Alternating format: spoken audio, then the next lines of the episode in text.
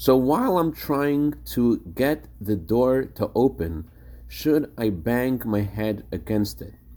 Good morning. The Tzemach Tzedek tells us we are to think good and it will be good. But what are you supposed to do until it's good? The following is paraphrased from a letter that the Rebbe wrote to a woman who questioned the ways of God. An answer to your letter and the previous letters in which you write what has happened to you. There were a few reasons why I did not respond to your previous letters. One of them is I wanted to see how divine providence will lead you during the summer.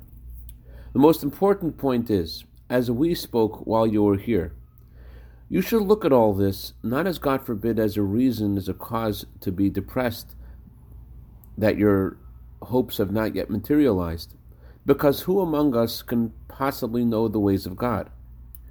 It's understood, self understood, that a person cannot be absolutely sure about what is really good for them.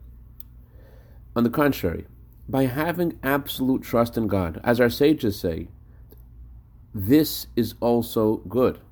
Gam zu l'tova. Even when something doesn't appear to good, you're supposed to say that it is good because God is doing it, and we don't know what is really good for us. So by saying gam zu l'tova that this is also good, that reveals the truth that it is good.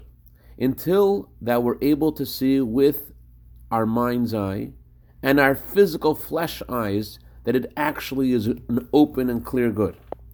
And knowing you for a while, I hope that it is unnecessary to speak at length about all this.